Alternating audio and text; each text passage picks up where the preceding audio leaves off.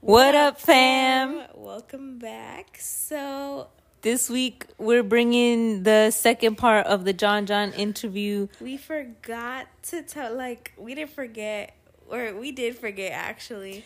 We just had a lot going on this week, you know. I know. So, last episode, we said we were going to mix them together. That was actually false news. Sorry.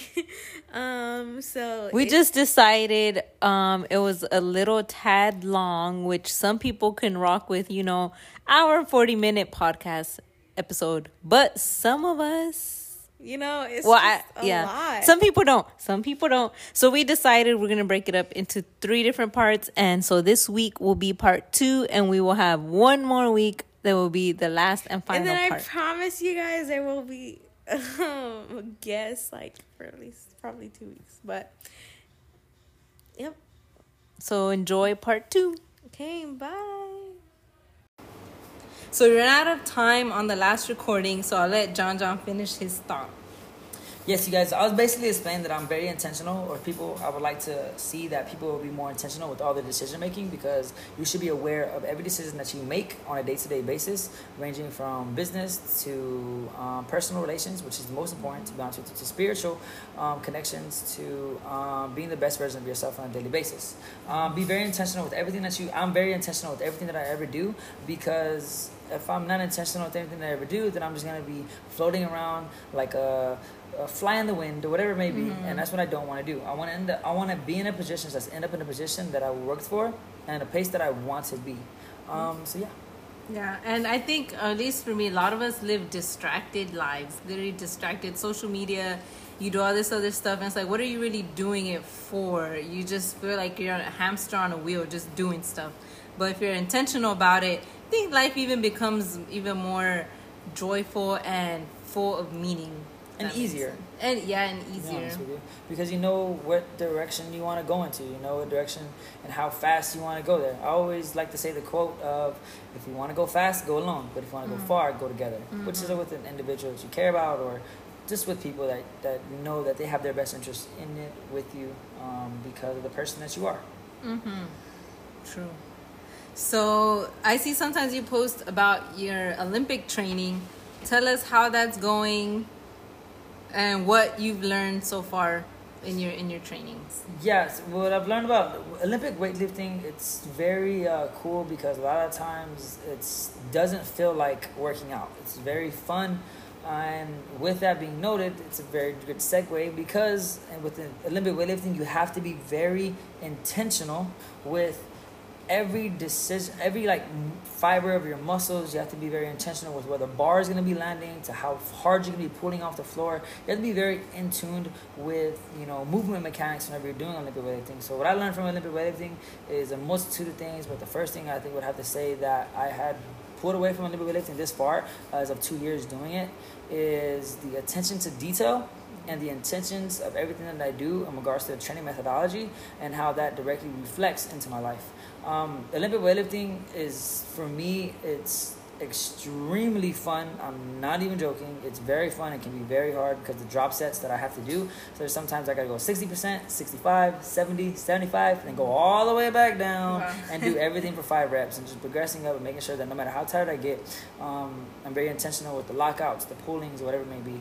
Um, but Olympic weightlifting is something that I'm really into because it's I've always wanted to uh, do Olympic weightlifting or go to the Olympics because it is the biggest platform for sporting events in the entire world. I just wasn't aware that you know it was possible. I didn't know that it was something that somebody from Immokalee could do or whatever it may be. I didn't know that it was possible. I didn't know that if you, there, there's a process that you have to follow and the consistency of just working out. You know, I've always worked out my entire life. It's like, okay, well, let's direct this into something that's going to be very meaningful. I did compete on a powerlifting um, national stage, um, so I know what national competitions are like, but I did it in powerlifting, which is very easy. I mean, honestly, it's easy training methodology. All you have to do is lift something up from point A to point B as fast as you can to a certain degree with as much power and control. And I did it a lot. I did it in Las Vegas in front of thousands of people. Like I know what that is, and I did it all. I did it all throughout high school. But in regards to Olympic weightlifting, heck no. It's way more harder. Way more complicated. It's very intentional. So much more muscle, different development. It, it, it's it's almost bringing you're always learning something new with Olympic weightlifting and CrossFit. Um, because I not only want to make it to the Olympics one day, I do want to make it to the CrossFit Games uh, and be not only a competitor but a dominator and somebody who wins it. Um, and I believe with by the time 2022 comes, February of 2022, I will be competing um, in Wodapalooza, top level athletes, and I will be I will make it to the games in 2022 in 2024 2025 depending on what the outcome uh, from this year because they ended up having to move the olympics to 2021 um, not 2020 due to covid-19 because it got canceled. Biggest sporting stage in the world got canceled. Mm-hmm. um, i don't know if it's going to be three years or four year wait um, whether it comes back in 2024 or 2025 i don't know. But i am planning to i should be in a position where i should be able to at least qualify for the Pan Am American team and and compete on national levels um, by the time 2024 comes. But I do want to make it to the Olympics in Korea in um, 2024. Wait, it's gonna be in Korea? In oh Korea. my gosh! Yeah, it's gonna be in Korea. How much is it to go? It's expensive, isn't it? Um, yes, kind of. But that's why you join a team. I mean, my team that I'm on now is Catalyst Athletics. Um, they have TrainHeroic through an app. Um, they I have my own coach, um, training platforms, whatever it may be, um, all this other stuff. But it is yes, it can be expensive. That's why you go and you get sponsored and you go for the experience. People pay for it. There's there's ways around. It. There's business ways around it, and you just gotta perform good, I guess, you know. But it's just it's funny, but it is it is a long process.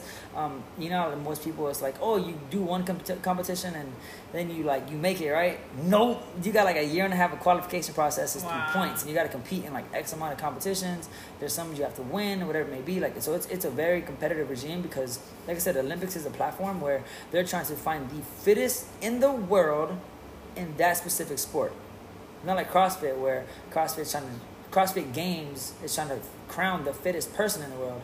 No, like they're trying to specialize in like whatever it is. Like if you go play, I don't know, like swimming, you're gonna be the best swimmer in the world. You're the best swimmer in the entire world. Well, I want to be the best weightlifter in the entire world. Even if it doesn't come in truth, uh, doesn't come to fruition, I, I wanted to make it a reality to, to at least be there to be able to get that tattoo on my arm with the Olympic rings because like I said it is a goal and it's something I'm striving for on a daily basis even through any kind of injuries even the injuries that I'm going through now it's I think uh, over a, I think a, month or two month period of me kind of going through everything that I've been going through via my stomach with with with inflamed intestine and some pulled muscle in my abdominal. I'm still getting my training in. Um, I'm not getting it in every day due to the you know aches and pains, but I got I think I've got like 15 to 25 sessions in, which is pretty okay. Um, am I lifting as heavy? No. Am I going as fast? No. Did I get faster that I've realized? Yes. In regards to all my turnovers and snatch and the power the power cleans to the squat cleans to the clean and jerk to the behind the neck presses all that stuff i noticed that i'm getting more explosive it's just a matter of mitigating the pains and making sure i'm adjusting accordingly and not overtraining because that that has been a problem in the past and my mom always tells me when i'm about to go off the train like don't be careful well be careful don't go train too hard because she knows i can be that but olympic weightlifting for me is amazing. It's fun. I wish I got exposed to it a little earlier because when I when I remember I remember when I went into high school. I think Dos. I think I told you this. I went into high school 115 pounds, and I left high school at 185 pounds. So I gained 75 Crazy. pounds in high school for four years, and I was bench pressing my freshman year 215 pounds. I left high school doing 385 pounds wow. and only weighing 172 pounds. I think. I, I think I, I blew up to 185 because I was, a little gordito my senior year. like I was kind of a little fat boy. I was kind of eating not bad, but I was just putting on size. So all I was doing was lifting heavy.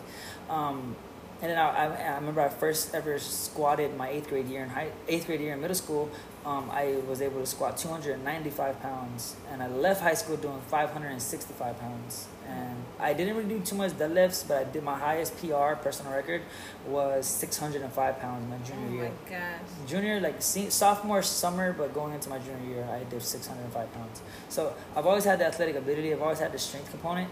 It was just a matter of adding in the coordination and adding in being. Like I said, you don't know what you you don't know you want something until you're exposed to it. And I was never really exposed to the Olympic weightlifting and you know CrossFit games and CrossFit training and stuff like that. Because if I did, um, there's a good chance that I wouldn't have played football, and I wouldn't have went to a Immokalee High School. I'd have went to like LaBelle or some other school um, to do weightlifting and stuff like that, and just create a brand around that. And by the time you know it, probably my senior year in high school, I would, I would have already been qualifying for the CrossFit Games, whatever it may be, because how mm-hmm. my athletic ability. I was already running a 5:30 mile in high school, 5:45 mile, like it was ridiculous.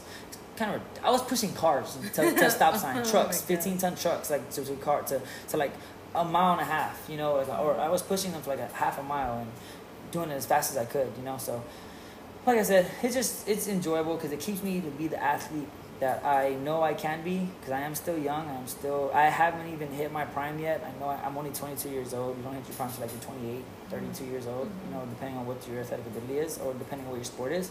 But it's fun. It's a lot of lessons that I pull from it. Every day I'm learning something new about myself, whether it be physical, even mentally. Because I know I'm a very emotional individual. I think those I think you realize about me. I don't know. I'm very emotional, um, and I do process emotions pretty slow. So I take my time with things. And if anything, if Olympic weightlifting above everything, everything else has taught me, go slow because it's it's you you it's not something you're gonna. Oh, a bench press. You know. Oh, I went up 30 pounds on my bench press in a month and a half. Like, no, you're gonna go up five pounds, two pounds, five pounds on Olympic weightlifting because it's so much mechanical movement and balance and coordination. But like I said, it's cool. Do sometimes have you ever hit a point where you just reach a plateau like I'm stuck. I, I- am not I- moving up. I, I've hit it, um, not recent, and I mean a couple years. I haven't hit a plateau in a while, just because I haven't been, my training um, hasn't been that consistent. But I've probably only hit a plateau once my entire life, and that was with my squat. Um, But I think the reason why I was doing it is because I was only 165, 172 pounds, squatting 560 pounds, 565 pounds. So I think at that body weight, I reached my limit. Um, so I wouldn't say it was a musculature plateau, or, or what? I wouldn't say it was a musculature plateau. In regards, if I just gained weight, I was gonna go up. Yes, mm-hmm. I I know that. But at that weight and what my body was physically capable of, I reached my plateau. So I think on an extreme standpoint, yes, I have. But as of recent, no. Like I, I I don't think any ever in my life that I've ever reached a plateau because I just stopped going up in weight and because you know, I needed to change the training methodology or the training was going bad. Like, no, it was just, boy, you're too damn strong for your body weight. You better gain some weight, help these joints, you know. But um, and when I did though, um, hit that plateau, um, that is the thing I did do. I didn't dwell on it. I just kind of, all right, got to gain some weight, Jon. Like, you know, you're. You're, you're, it's not like you're lifting a little bit of weight here, buddy. like, you know, I was spent like almost an hour, hour and a half squatting just because you know the progressions that I needed to hit um, to get to the 505 pound, 515 pound squat for reps. You know, for my work set. And excuse me, oh my god, I like I like burp, and I, whatever. I know it wasn't burp. I don't know what that was. anyway, um, but yeah, I did. I've had I've hit a plateau once in my life, but it was an ex- on an extreme level. That that's good. That I think you also didn't get stuck there, and you realize, okay, this is this this is why it's happening. Yeah, you didn't blame yourself. I addressed the problem. I didn't dwell on it. Yeah, yeah. Which okay, so that reminds me. So I think we can get stuck with dwelling on on things. Oh my gosh, I forget that point. I'm not gonna go to that point. So the other thing I wanted to say was, um, I feel okay. So do you feel like it with your training, you have to like how do you track your progress or how do you know if you're improving? Yeah. Talk um, to, talk to us about that process. it's um, okay for me it's a little different because w- with tracking my progress it's either through numbers and weight change right like whether i'm getting stronger or i'm getting weaker to a certain degree or not only that but it's a matter of like okay john it's hard to get into overhead position because i mind you my training isn't stereotypical. It's not the bodybuilding stuff. It's not the curls. It's not the you know tricep extensions and the and the you know the bench press. Like i don't do that mm-hmm. stuff just because i know if i do a lot of that stuff it's going to directly hinder my olympic weightlifting progress. So what i gauge out is movement mechanic movement pattern right? Like if it's hard to me to hold something over my head, it's like, why is that hard? Is my mm-hmm. rotator cuff bothering me? Is it because my rear delts are beat up? And I just did all week and it's on a Thursday and all week I've been doing overhead pressing or overhead stability work? Like, what is it? Is, am I fatigued? Um, so, how I progress, um, how I manage my progress is through a couple ways. It's not only through weight training, but it's through the um, daily basis, on a day to day basis of taking small wins and whatever endeavor that is. Because there's days where I mean, I squat even now. I squat like 515 pounds, probably for like three, two, three reps. But there's days I squat like 365 pounds, and it feels like 500. And I'm like, boy, you're not going up in weight. Um, just so, I mean, how I track it, like I said, it's like I said already. Like, it, it's depending on a day to day basis, and if I'm if I'm hitting PRs, if I'm hitting um if I'm moving well in my transitions, and it's like oh okay, like I don't want to put the bar down because I'm out of breath. Like that is, and I'm speaking that on a CrossFit stance. Like how you how you manage fitness. Fitness is like if I'm doing a Metcon, it's five rounds of a workout, and I'm about to restart that round, is whether my ability to be able to, okay, do I keep wanting to go, or it's like, oh my gosh, I cannot breathe right now, and I want to stop, like, and because so it hurts in transitions. I managed it through that, and like I said, everything else that I just said before. Um, and what was the other part? I think that was it. I think Yeah, I that was the think that was question. Yeah. That that's a good answer. Okay. Um. Okay. So if you walk into the gym, The gym, the gym, first thing you see is a big old Selena flag. So, why do you love her so much? What's so great about her? Sell us on her. If you're not already sold, which you probably are, but Yeah, if there's it. not a fan out there, how would you make them? I'm about to put you on. No manches, no. But I know Selena's the queen. You know, she's the queen of Tejano. and She's the queen in general. You know, she's she was just such an amazing woman, and she was a woman that represented greatness, like excellence on all facets of life. She understood the difference between being a performer and who she had to be as a wife, as a daughter. You know, she didn't let uh, or allow you know her job or her you know persona get in the way of her successes um, or have it to be you know she gets lost in the fame or whatever it may be she was who she was and like i said she was the queen she was she was so beautiful oh my god she's so beautiful like ugh if you ever just look her up selena quintanilla selena Yes, the queen. Quintanilla. um and she was just so amazingly talented and everything that she did. So her ability to intermingle cultures um, was second. She's second to none to it. Like she goes into, you know, um, she was in, right before she passed away in 1995.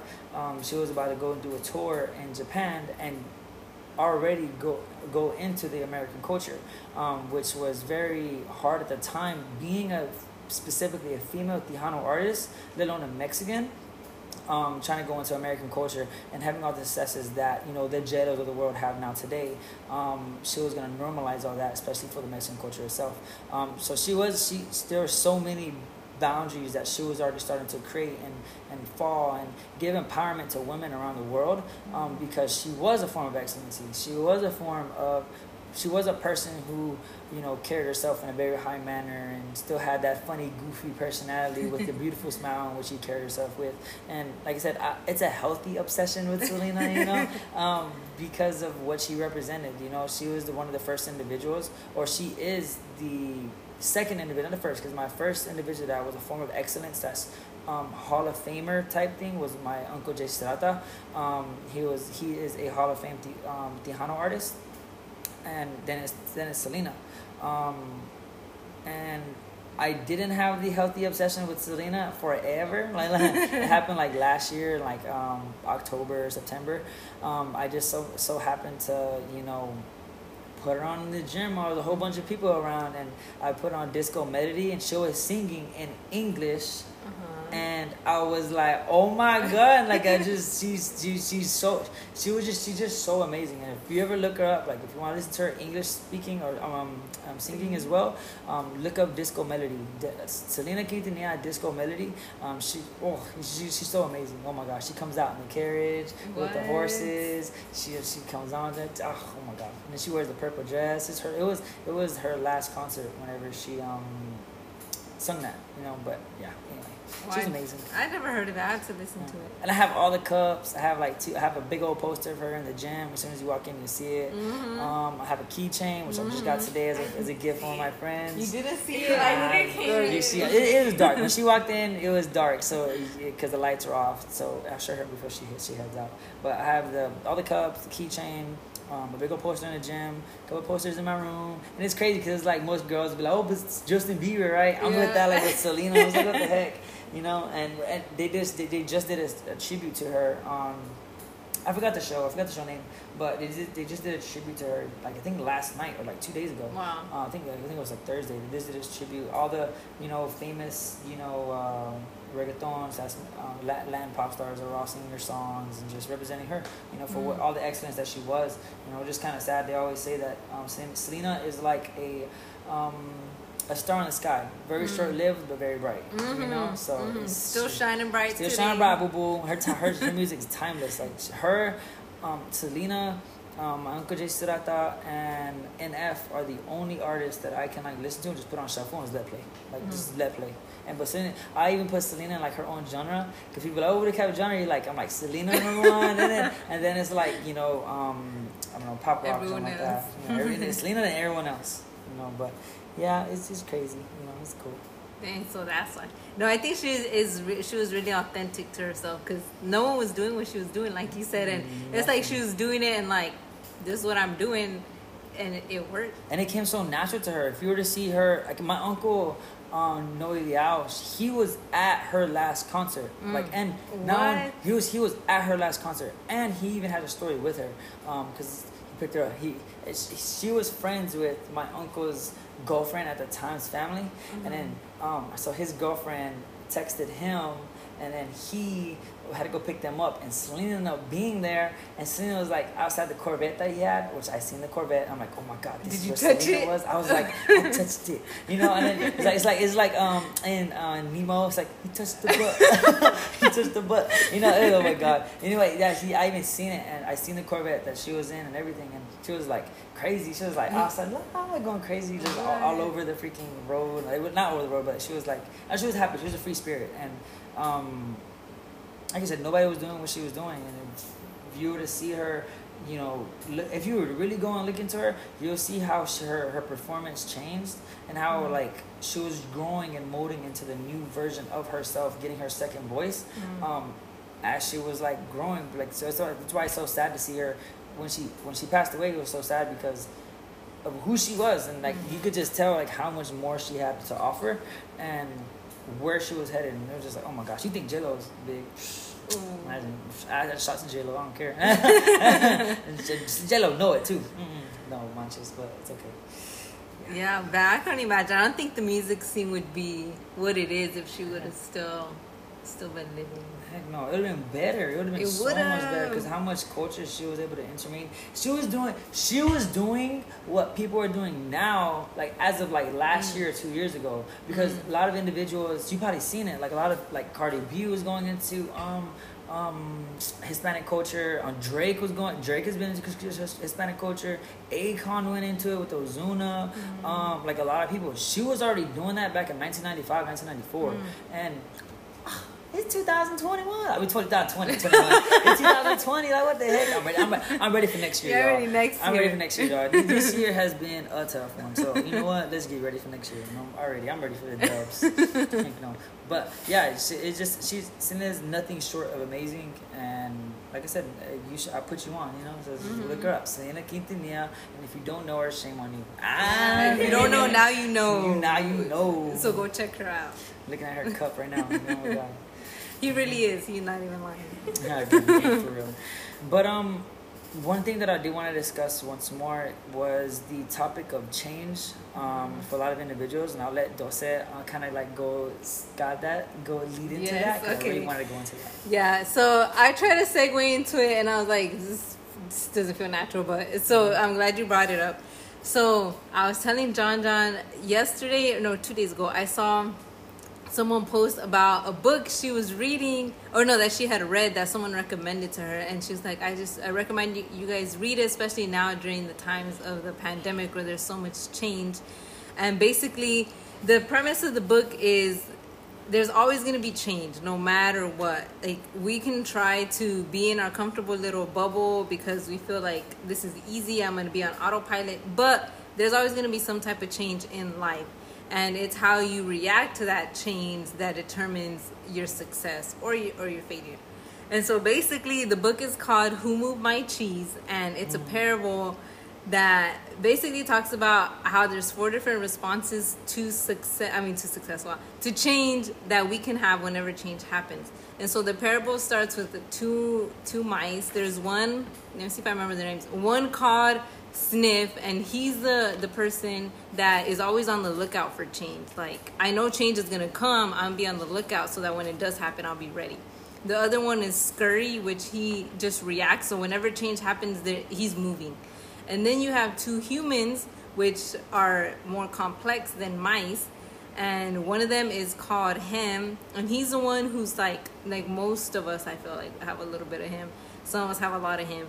He's the one where he's like, I'm like where I'm at. I'm comfortable here. I don't want to change. This is good. Leave it as it is. And then there's this other one who is Haw, and he's basically also like not really like the mice um, being proactive about change. But if it happens, he eventually like, oh my gosh, what am I doing? I need to change. Which I feel like most of us also fall into that category. So basically, what happens is the mice and the humans, you know, they go out, they put on their running shoes, and they go find this cheese, which represents things that make you happy in life. It could be whatever, if you it's your career, if it's your relationships, whatever. That's your happy thing. You go after it.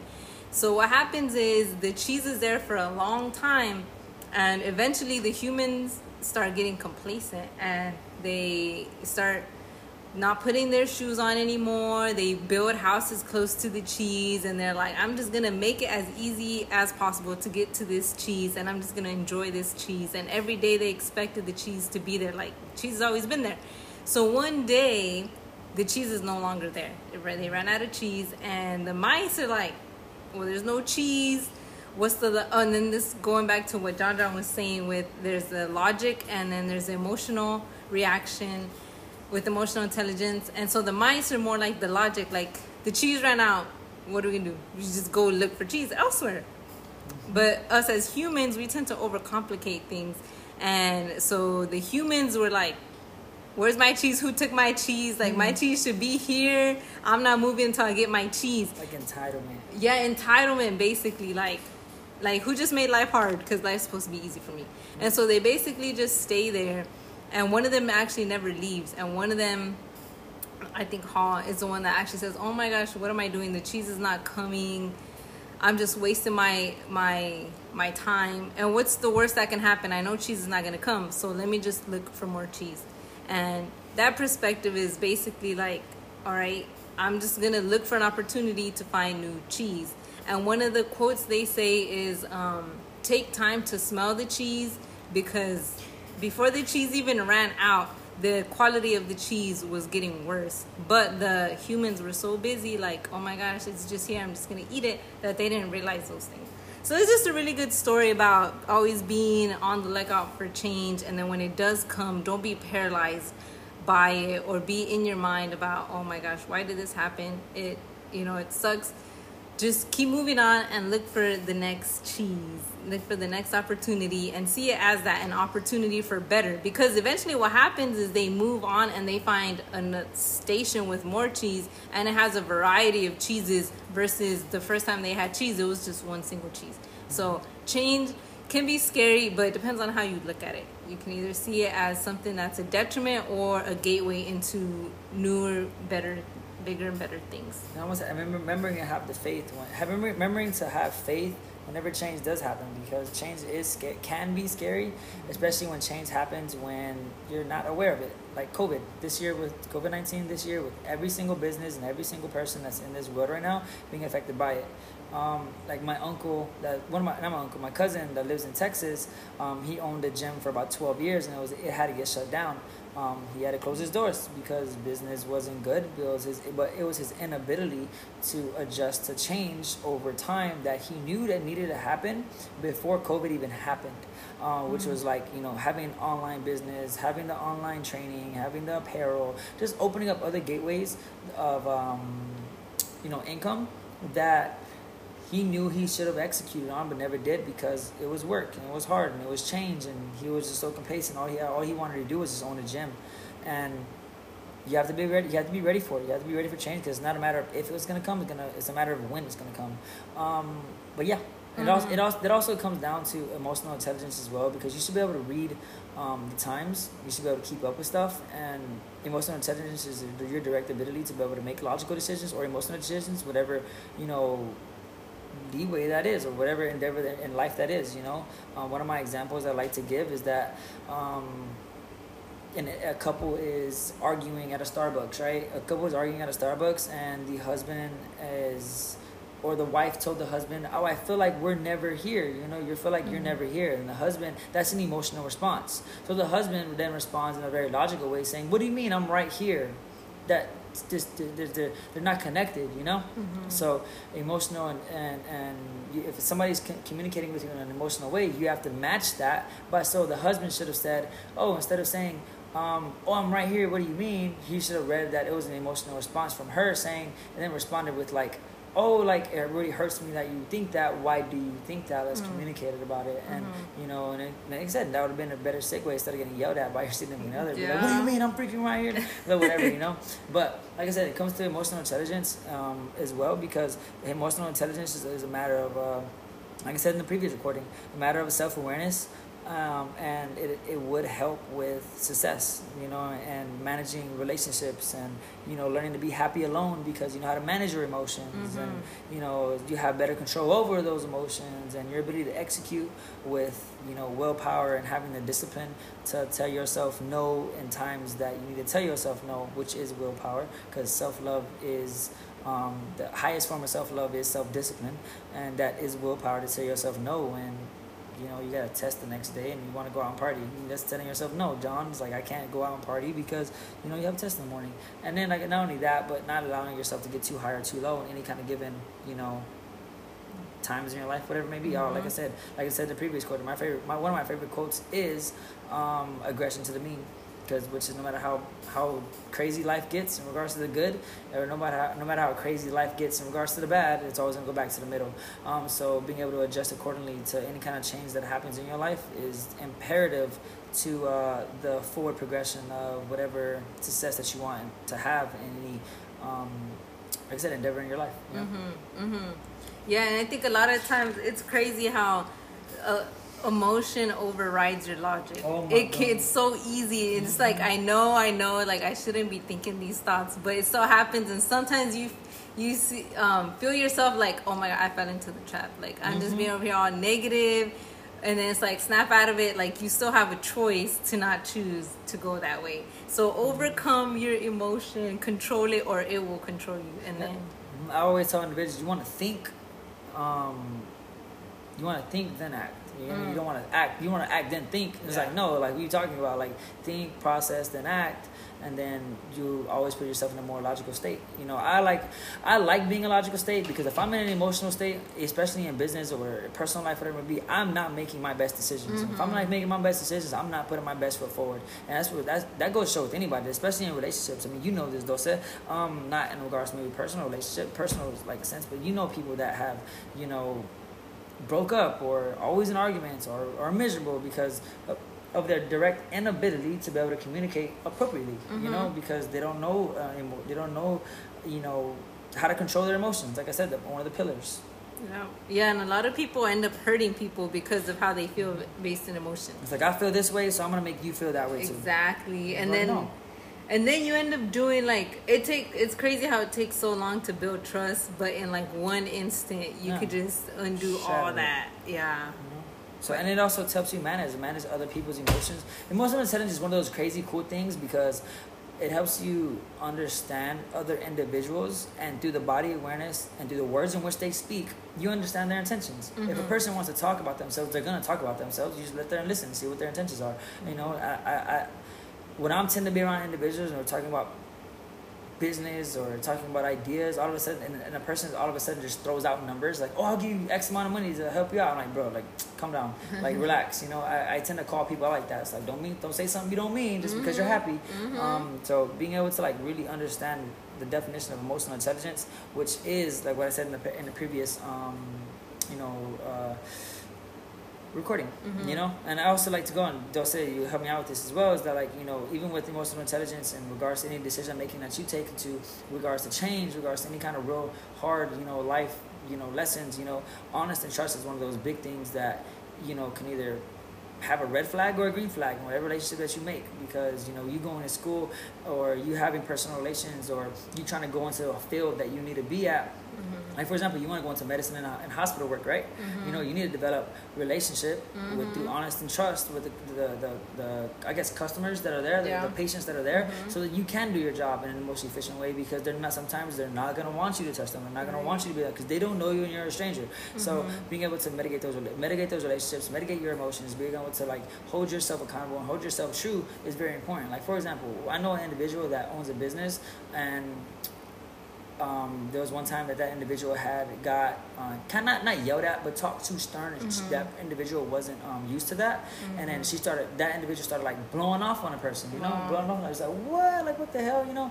And I ended up speaking to him. I was like, imagine if, like, for example, you know, my boss ended up coming, you know, someone's not even someone my boss, but you know, my uncle who is basically the owner, not someone's owner, but the owner of the building that I rent from him. So imagine if he came in, you know, and imagine if he had, you know, like you know, yelled at you the way that person did, you know? And he was like, oh, I probably would have did the same thing anyway. And I'm like, what? Oh like, you're God. crazy, you know? He's like, you're not supposed to think that way. Just because you are certain, you are a certain way, isn't an excuse for you to continue to be that certain way. Right. Mm-hmm. You have to be able to manage. You have, you have to be able to see it. Like, hey, these are flaws, and these are flaws I need to, you know, man- manage because they can become from or stem from, you know, traumas. They can stem Mm. from relationship abuse. They can come from a lot of things. You know, you don't know. Sometimes individuals not even aware of the decisions that they're making and why they are bad.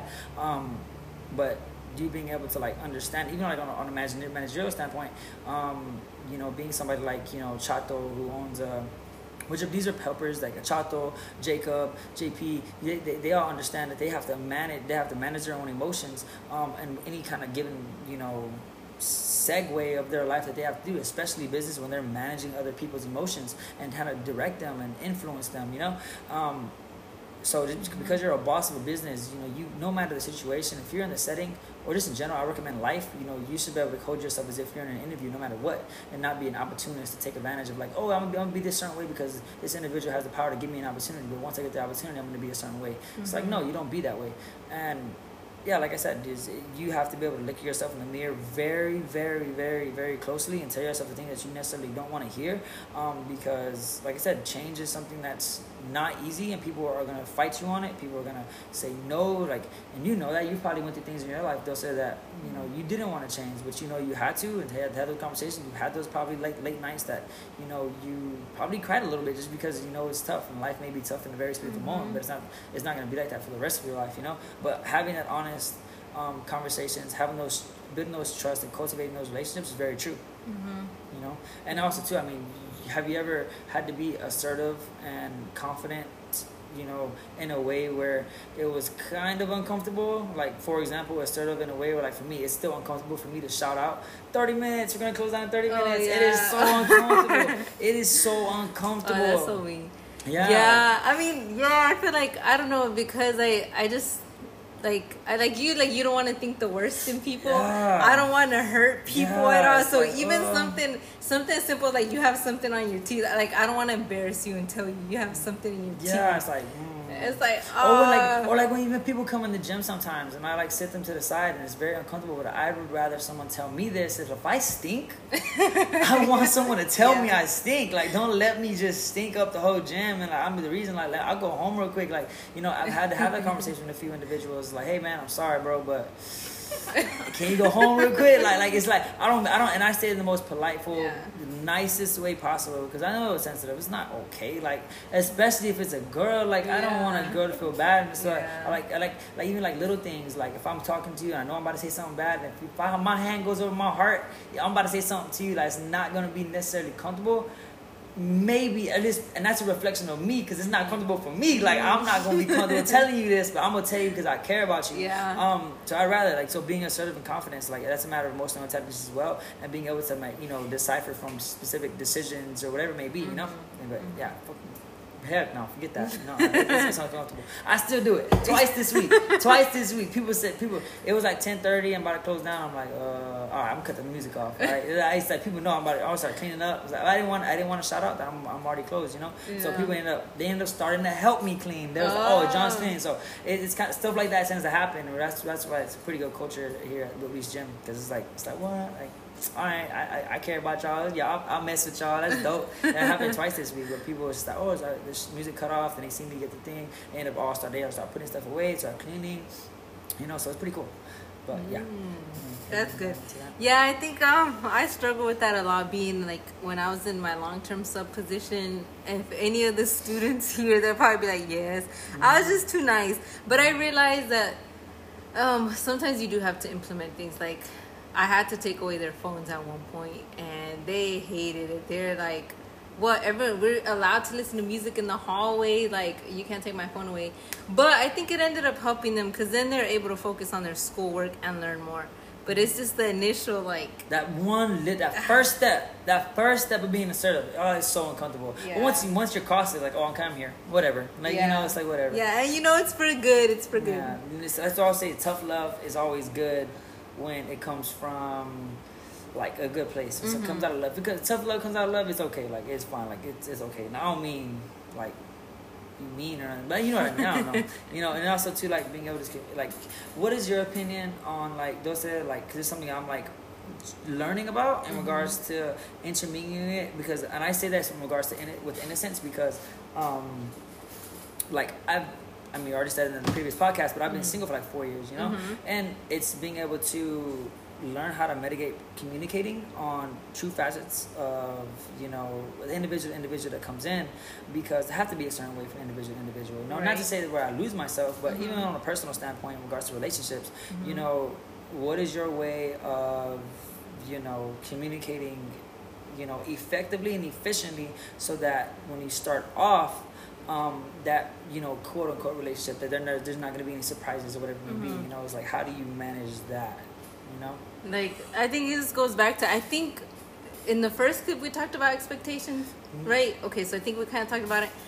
I feel like and i don't i don't think i have any from experience that i've implemented but i think it's what i'm learning now what i wish like i would have done is is like like i was saying like expectations because i feel like i didn't we didn't talk about expectations. And i know for me it's hard for me to be physically affectionate. And so i remember one time like we went out to go eat. And and i think my hand was on the table. And he just put his hand on my hand. And i just like moved my hand. And no i know i think what happened was the waiter came and i moved my hand. Like i don't know it just felt Yeah. like weird. Like mm-hmm. i don't know. It just felt weird It's probably, So- and it's probably not your love language as well. Like, it's not, or maybe something I had to open up to. But Yeah. anyways, but I remember like I felt bad, like I felt bad because I felt like it could have conveyed the message like I'm ashamed to be with you, but that wasn't it at all. But I never brought it up, and he never asked about it. So I felt like I was very bad at that. But now I think just being honest, being honest about anything and everything, and just say like, you know what, this is like, so this happened. This is how I'm feeling um, I don't want you to feel this way. This is really why I did it. So I don't know. I think just communicating. and having those crucial conversations that Yeah. may sometimes become comfortable, correct? yeah. Yeah, and that's and that's tough because I think everybody can be an adult until change happens, Mm-hmm. and in whatever endeavor that across relationships and change happens, crucial conversations, and when an individual has to be okay, I guess it is as crucial conversation.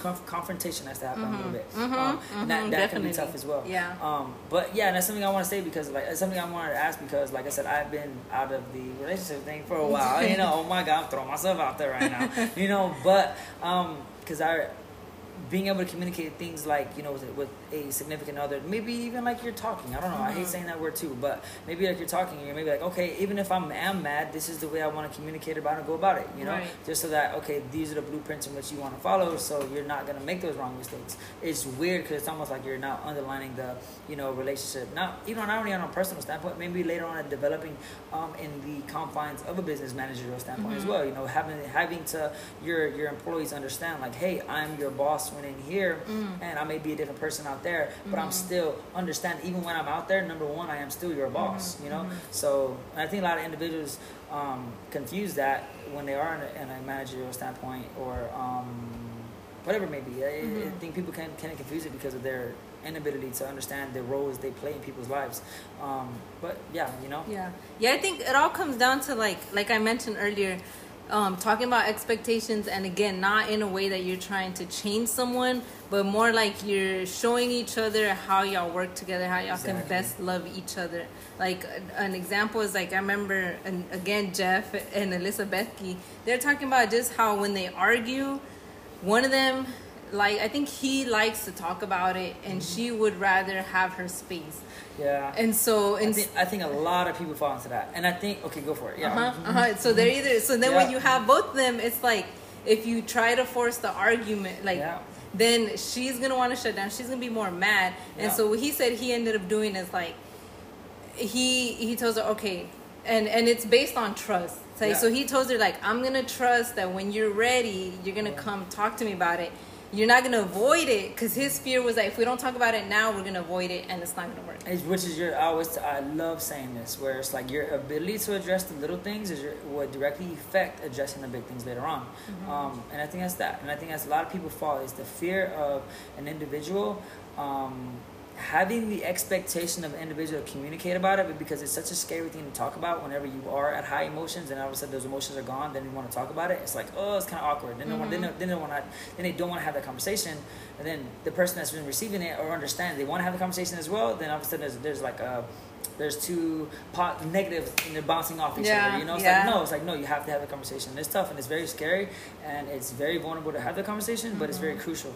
It's that's like i said and again it's can't it's not just relationships. It can be friendships. It Yeah. could be it could be like i said managerial standpoints we have to manage employees. Like because when you're a manager when you're a manager at a store or whatever it may be it's not only managing the financial side of things but it's making sure that the culture there is okay as well. And that's probably more important than the financial side of things anyway because if nobody's happy there happy there or whatever workplaces you are they're all gonna stop working for you eventually um so yeah like i said and also like wanted to go into like stress tolerance as well because I have a very high stress tolerance because I live my life in extremes. Yeah. like AZ, like being able to freaking train. I think I think out of all of you guys, out of you, Mariela, and um, Juan, uh, Juanita, Juana, and um, Mari? Mari, like Mari's probably the only one that's seen like a very busy gym, like ah. very very busy gym, and having seen me run at a thousand miles an hour and have the gym be so organized. Wow. She's seen it. Like she's seen it and it was like, whoa. She was like very, very, very impressed. And I hope she sees it, hears this,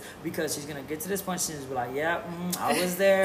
Uh-huh. you know, I was there, and the Jon Jon was going crazy. No, I'm just, I, I was, it was really good, and I really liked it. So stress, so like stress tolerance as well as it is a sign of you know emotional intelligence. Your ability to be able to handle stress in any given situation, and being able to not to show it on your face, which I think a lot of people struggle with. Um, and a lot of people think um, as well. It's like, oh, I'm intimidating. People aren't talking to me. It's like, no, you're you're stressed out, and people see that you're stressed out, so they're not going to want to talk to you because you're definitely stressed out. You have to hide that from people as well to a certain degree, especially in a position where you have to be professional. Um, even in your personal life, though, like you don't want to be.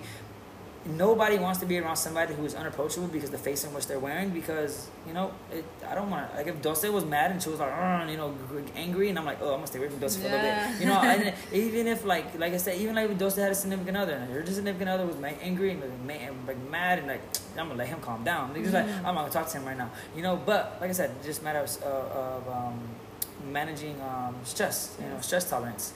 Um, But how do you do that with school? Oh, how did it? Oh, I'm really. with school and personal relations and um, being able to go to work. Oh, How the heck do you do that? Oh, and not only that, because you're about to go into all, you're about to go into all that with working out. That's a loaded question.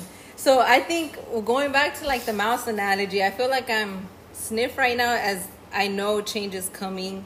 And I was telling Mari, I think, like part of me is like, okay, I know I'm aware of it. Part of me is scared because I know I'm gonna have to change things. I just know I'm gonna have to change things. Like I'm gonna have to come to the gym less. I'm gonna have to um like spend less time like I, in the morning. I have quiet time, yeah, or quiet time is gonna have to be less time, less time with friends. Like how do I do that? Um, and I think uh, the last time I felt super stressed was when I was a long term sub because I came in in October. They start in August, and so I didn't know the kids. I had to start teaching them. I didn't know what I was gonna teach them until I walked in. Like, and then I was like, oh, they're learning about water, and so and then you have to create lesson plans, which I feel like I got a lot of help from from the science coach. She was awesome, and she helped me a lot, and and like basically I felt like she didn't just throw me out to go drown. Mm-hmm. She helped me, but it was still very stressful because it's like now there's these kids who had they had a teacher, she had another job, she had to leave. Then the science coach came in for two weeks, and then I was their third person. So they're just like they had so much change, and I was just like, oh my gosh, like how do I win them over?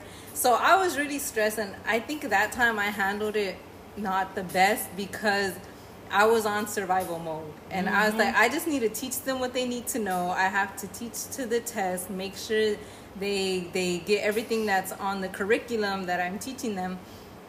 And honestly, like sometimes I feel like I didn't I wasn't as um intentional with building their relationships. Like the kids who were like outspoken i was close with them. But i feel like sometimes like the more shy kids like i was like oh my gosh i wish i had energy to give you to like be there for you as But it's tough, it's man, it's It tough doing that. that. That's why even with the gym, I don't do group sessions Mm-hmm. because if I do a whole entire group session, I'm gonna miss one or two. That's why I feel for high school athlete, high school coaches, Mm. um, because they can try their best. But imagine me, I can't imagine them even even if they did have the knowledge, which a lot of times they don't.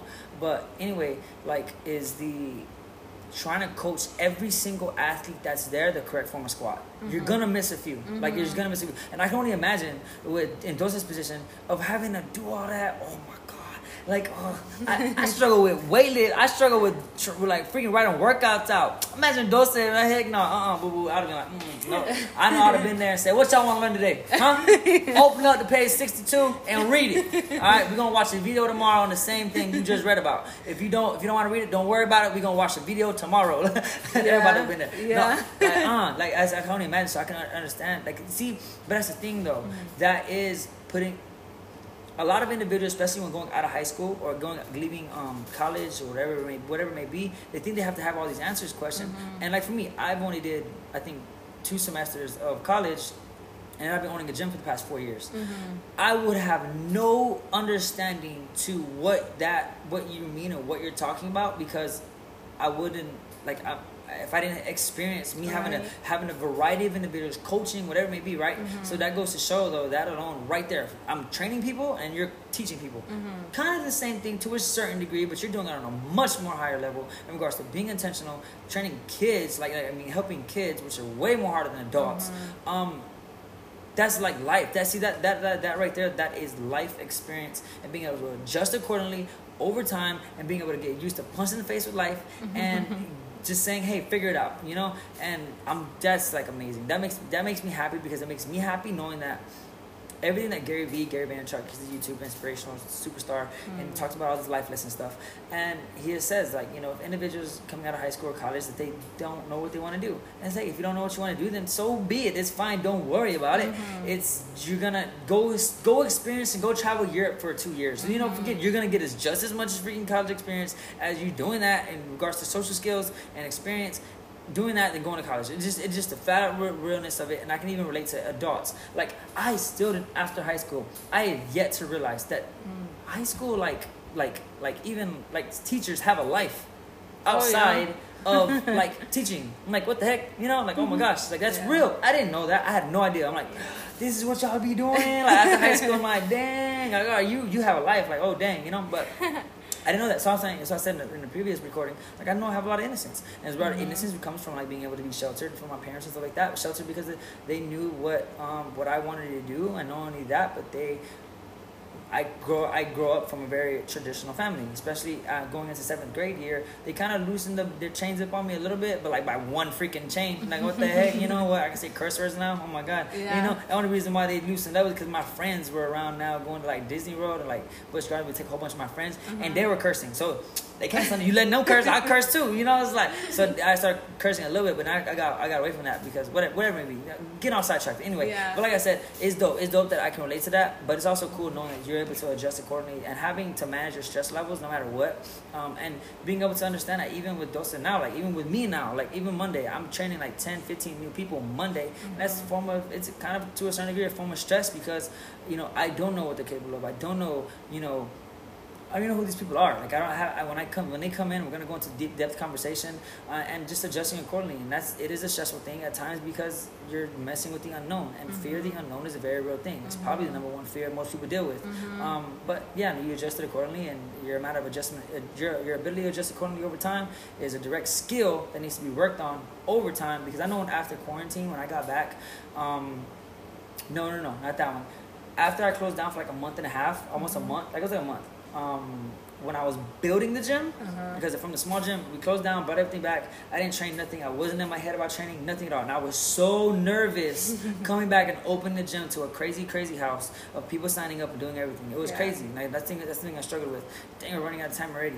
Um, but yeah, that came quick, right? Oh my gosh, that came quick. And this is having a whole thing. This is another one. Uh, by the way, funny story, you guys. We already recorded the entire one, but then it un- so we had to Yeah, it was restart like it all 40 the way. minutes. It was like 40 minutes, and we lost it all, so we started up. And then even again, God was like, you know what, this ain't good. This ain't. It was good by the way. He said, he said we gonna make Y'all it could better. do better. We could do better, you know. And then look, it's even better, you know. Yeah. But anyway, so it's pretty good. We, I, we can even be going on to be honest. with I you. know. But um, but like I said, it's just nice. It's knowing that it, it- it's reassurance to individuals coming out of high school, specifically college. Um, say, hey, don't stress out about it. You know, like I Mm-hmm. said, I'm related to Dose and something that. I had zero connection with coming out of high school with. Even two, three years out of high school, I, I think just last year I learned that hey, people have lives outside of this, and that's how a lot of people view me. They see me outside in the real world, they're like, oh my god, Jon's driving. Oh my god, Jon's at Winn-Dixie. Oh my god, Jon's outside the gym. What are you doing here? What the heck? You know, it's like so people view me in that culture and teaching role because I don't do much. I'm very private. I like doing. st- I don't like being out and doing crazy things. Mm-hmm. I, I I like being home. I like being to myself, especially because I live my life on extremes and I'm around so many individuals. And I know I'm. I, I have enough self awareness, self self self self analyzation and emotional intelligence to understand that I am a true introvert at heart. But because mm-hmm. my work, it puts me in a position where I have to be mm-hmm. extroverted, mm-hmm. and it drains me to do that. And it, and it puts me in a position where like when I'm uh, when the weekends come, like You're chilling. I'm chilling, bro. Like I'm straight chill. I'm I'm be, I'm in my room by myself watching SpongeBob. Like like I'm straight up watching SpongeBob. Or I'm on the computer and I'm away from the gym for a little bit. And mind you, I'm in this. I'm in my gym seven days a week. I come in every single day. I'm doing something in the gym. There's something to be done every single day. There's no breaks. Um, and it's either I'm at home doing that and working on my computer with online programming and getting everything ready and launched because I'm working on my app, I'm working on the online programming, I'm working on you know launching everything via the apparel. It's all getting worked on at the same exact time. Um, Wow. It's it's fun to do that. Heck yeah, that's what I want to do. Um, but it's work and sometimes it has to be done very late hours during the week when I was up at 5:45 in the morning and it is 12 o'clock at night and I got to stay up from the two hours working on something that mm-hmm. needs to be worked on because I understand over a three month course it's going to be tough and that's handling stress, you guys. And I think a lot of mm-hmm. people confuse handling stress with, oh, I'm just going to quit. Yeah. Because they confuse passion with entertainment. I think I said that in the previous co- recording. Just mm-hmm. because you're passionate about something doesn't mean you're always going to be entertained about it. And you have to be able to push through. And I think a lot of people find that, try to find that little unicorn slash nice area, gray area in between, you know, doing what you want to do. It's not going to come to a, it's not this kumbaya thing that you're going to want to mm-hmm. do. I mean, even like you, Dose, like, I'm pretty sure you want to do medicine and you want to go to college and want to do that stuff. That stuff makes you happy. Even though in the mm-hmm. midst of it, it may be tough, right? But you know, Yeah. dang well, you there's nothing else you really want to do. But it's tough. It's hard. Sometimes you want to break down and you don't want to give it. I broke down, I think, two, three times, and not because of failure either, because of too much success that I was having. You Uh, know, like honestly, and it's real. And it's it's very overwhelming. Even if I remember like last year, right? Mm-hmm. Last year when I was um, running the gym, um, it was around March, and I realized that I peaked. Like, Jon, this is as much as you're gonna get out of this little gym. And mind you, I had a gym before the big gym, you guys. In January, I opened up for individuals that don't know. I opened up a 2,500 foot square gym, um, compared to like a 500 square gym, five foot square gym, um, right behind my house, and um, I remember last year in March when I was at the smaller gym, I was like, dang, this is as best it's gonna get. Like this is the, and it was very stressful, and I was mm-hmm. training so many people, like so many people. and it's like, dang, Jon, what the heck you got to complain about? Like, what the heck? I'm like, nah, bro. Like, so I was stressing about success. Like, how do I mm-hmm. manage these mm-hmm. successes? I was afraid, even opening up this year in January for the bigger gym, I was afraid of success. How do I manage this success? Like, dang, how am I gonna fail? Like, cause I was, I've always like to a certain degree, like not even a certain degree, I've always lost. I've always like did something in football, I lost like 27 games in a row at one point. Wow. Like, Mm. bro, come on, you know? Like, I'm, Yeah. it's like, okay, am I gonna lose this? All right, let's manage our emotions after this. So, like, there's a lot of lessons, like, in loss and failure, you know? And so it almost got to a point to where I was used to it. So, how do I mitigate? But when Uh-huh. nothing was failing, Uh-huh. oh, how do I, okay, like, I don't want this to stop failing, but when am I, let, when am I, lo- when is my loss gonna come? Oh, And like I- you know it's coming. yeah, I know it's coming, and it hasn't come yet. Uh-huh. My loss this year, the closest my loss has gotten to, was COVID 19. Mm-hmm. COVID 19 slapped me in the face. I was like, all right, boy, you gonna sit down, you know? But I needed it. COVID 19 was a very blessing to, to me because I needed that break, you know? Because Mhm. it was a lot of stress that I was managing, and it was something to take a step back and manage and, and change stuff up that was necessary for the gym itself. And like I said, it was just, it was an adjustment, and it was uh, it's a blessing in disguise, to be honest with you.